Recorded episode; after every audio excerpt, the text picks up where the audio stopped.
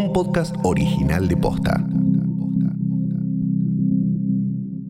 And a one, and a two, and a three. Boom, boom, boom. Baby on board. How I would go. Basta.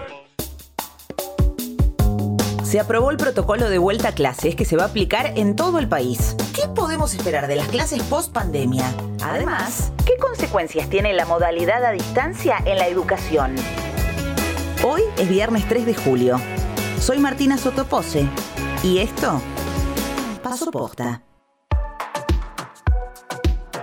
Hemos aprobado por unanimidad, con el acompañamiento de las 23 provincias y la ciudad de Buenos Aires, los protocolos que nos van a permitir un regreso a las aulas, en primera instancia, según la realidad epidemiológica de cada una de las provincias. El ministro de Educación Nicolás Trota acordó ayer, junto con los ministros y ministras de Educación provinciales, el protocolo para la vuelta a clases. Son los lineamientos y recomendaciones que deberán seguir las escuelas cuando las clases presenciales se reanuden. La fecha tiene que ser definida por los gobernadores de cada provincia y por el momento es indeterminada. Pero se espera que para agosto, pasadas las vacaciones de invierno, los alumnos estén de vuelta en las escuelas en la mayoría de las provincias.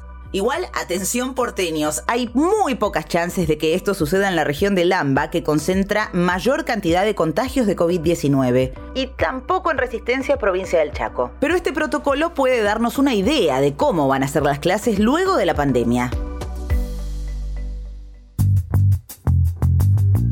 El primer criterio que prima por encima de todos los otros es un criterio sanitario, cuidar la salud de toda la comunidad educativa. Hablamos con Diego Golombek, biólogo, investigador del CONICET y director del Instituto Nacional de Educación Tecnológica. Diego encabezó el consejo asesor que confeccionó el protocolo. Se llamó a un consejo de expertos, incluyendo gente de salud, de higiene y seguridad, de arquitectura escolar, para prever este regreso que es complicado, es complejo y va a ser escalonado. No es que se vaya a dictaminar, bueno, ya está, se puede volver. No, cuando se pueda circular, porque preparar a las instituciones educativas, hacer capacitaciones para toda la comunidad que no tiene idea de básicamente cómo volver a una cierta normalidad. Y después de eso tener recaudos básicos de limpieza, de desinfección, de distanciamiento físico y por supuesto criterios pedagógicos que todavía se están discutiendo. El protocolo establece un sistema bimodal, o sea, un sistema en el que se alternen las clases presenciales con la modalidad a distancia. Menos horas de clase por día, uso obligatorio de tapabocas y distanciamiento de un metro y medio entre alumnos y docentes. Todos los establecimientos tienen que garantizar el acceso a agua potable, jabón, toallas de papel descartables y alcohol en gel o líquido al 70%. También estamos ofreciendo algunas alternativas originales de cómo cumplir el distanciamiento. Hay una arquitecta escolar, Teresa Chiurasi, que está proponiendo que dentro del aula también innovemos un poquito. Por ejemplo, que haya menos chicos, sí, y que se mantenga el distanciamiento, fenómeno, pero que cambiemos la disposición del aula, que aunque haya tapabocas, se puedan mirar, que se puedan mirar a los ojos. También que haya una disposición que ella llama de aula en burbuja. Aulas burbujas, suena como algo del futuro o algo salido de la sirenita.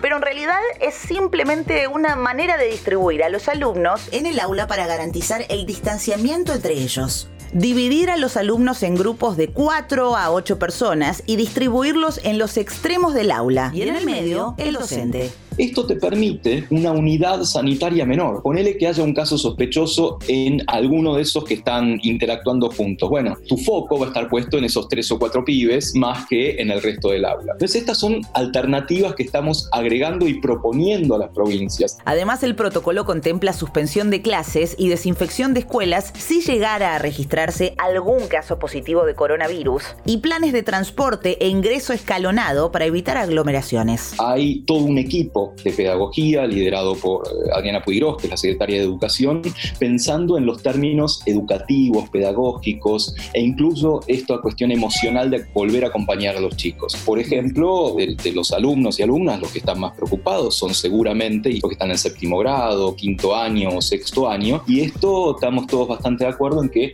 va a haber que priorizarlo. También por una cuestión emocional, que estos chicos y chicas sepan que van a terminar la escuela, van a terminar el colegio secundario.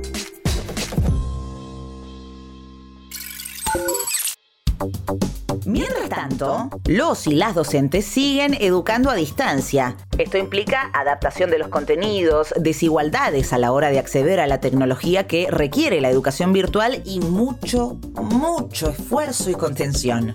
Escuchemos los testimonios. Mi nombre es Lara, tengo 26 años y soy maestra de una escuela pública en el barrio de Colegiales. Hola, mi nombre es Lisandro González Plaza, soy profesor de educación primaria. Soy Micaela, tengo 42 años, soy profesora de matemática en la Escuela de Enseñanza Media 6 del Quinto, que está en la Villa 2124 en Barracas. ¿Cuáles son los principales desafíos de la adaptación a la educación online? Está habiendo una brecha cada vez más ancha, cada vez más grande entre los niños que tienen conectividad y los que no. Cada familia puso lo mejor para, para poder acompañar en la tarea, pese a que las circunstancias son adversas. Hay familias que están sin trabajo, hay casos de COVID al interior de las familias, también están lidiando con condiciones de vivienda que no son las óptimas para transitar el encierro. Al comienzo de, de la cuarentena recibía respuesta de aproximadamente entre 25 y 30 estudiantes y con el correr del tiempo últimamente me están respondiendo aproximadamente 8 estudiantes de los 145. ¿La información llega a todos los alumnos por igual y todos logran adaptarse?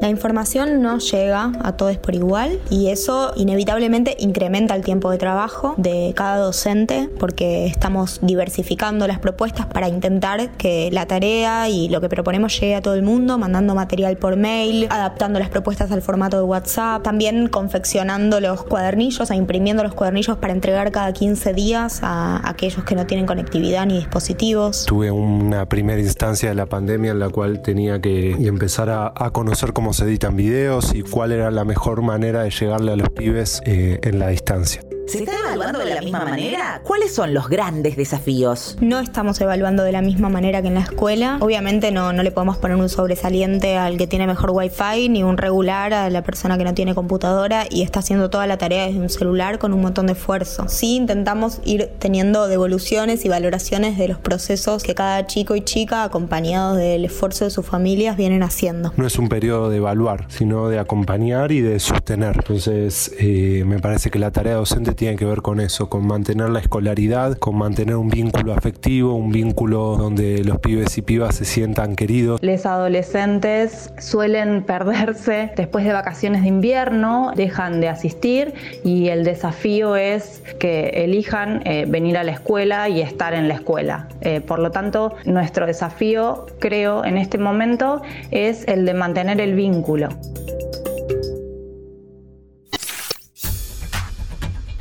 Esto también pasó posta. ¡Hay luz al final del túnel! Sí. Se viene el fin de semana largo y las vacaciones de invierno y ya hay siete provincias argentinas que se preparan para habilitar el turismo interno con protocolos sanitarios y distancia social. Mendoza, San Luis, Salta, San Juan, Tierra del Fuego, Catamarca y Santiago del Estero ya establecieron los lineamientos para que sus pobladores puedan moverse dentro de la provincia. Se publicaron las nominaciones a los premios Gardel 2020. La novedad más importante es que este año ya no hay distinción por género en las categorías. La ceremonia va a ser en agosto y se va a transmitir de manera exclusiva por la pantalla de TNT y Radio Nacional. Además, se incorporó la categoría Mejor Álbum en Vivo.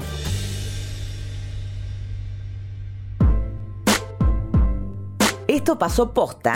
Es una producción original de Posta. Escúchanos de lunes a viernes al final del día en Spotify, Apple Podcast y en todas las apps de podcast. Búscanos en Instagram y en Twitter. Somos arroba postafm. En la producción estuvieron Galia Moldavsky y Fede Ferreira. Nuestro editor es Leo Fernández. En la dirección general, Luciano Banchero y Diego del Agostino. Soy Martina Sotopose. ¿Y esto pasó? ¿Pero qué pasa el camión? Soy Martina Sotopose y esto pasó posta.